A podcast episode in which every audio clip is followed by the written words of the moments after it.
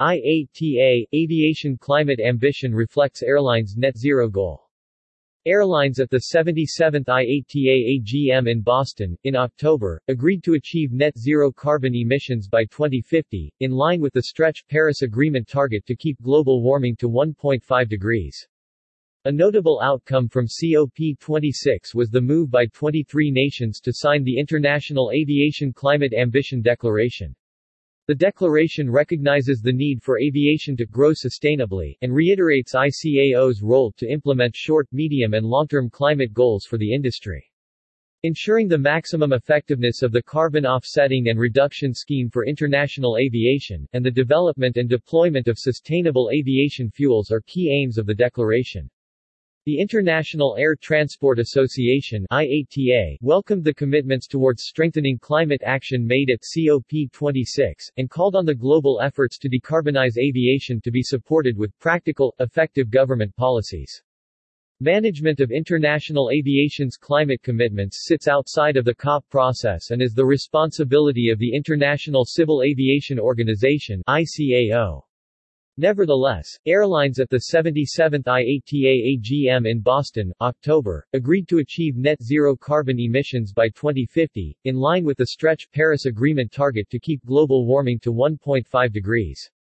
Airlines are on the pathway to net zero carbon emissions, in line with the Paris Agreement. We all want the freedom to fly sustainably.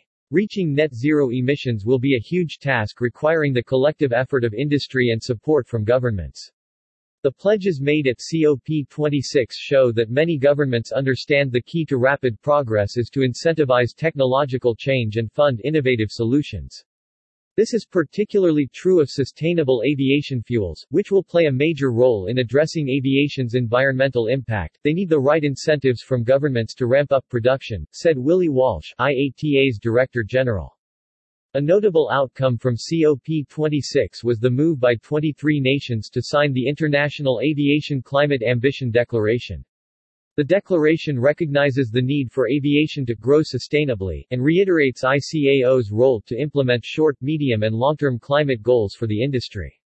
Ensuring the maximum effectiveness of the Carbon Offsetting and Reduction Scheme for International Aviation CORSIA, and the development and deployment of sustainable aviation fuels SAF, are key aims of the declaration.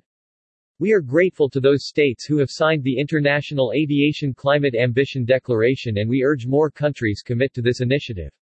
The robust and realistic plan to fly net zero by 2050 agreed by our member airlines can be of great use to ICAO member states as they move forward with a global framework and long-term goal for aviation carbon reductions, said Walsh.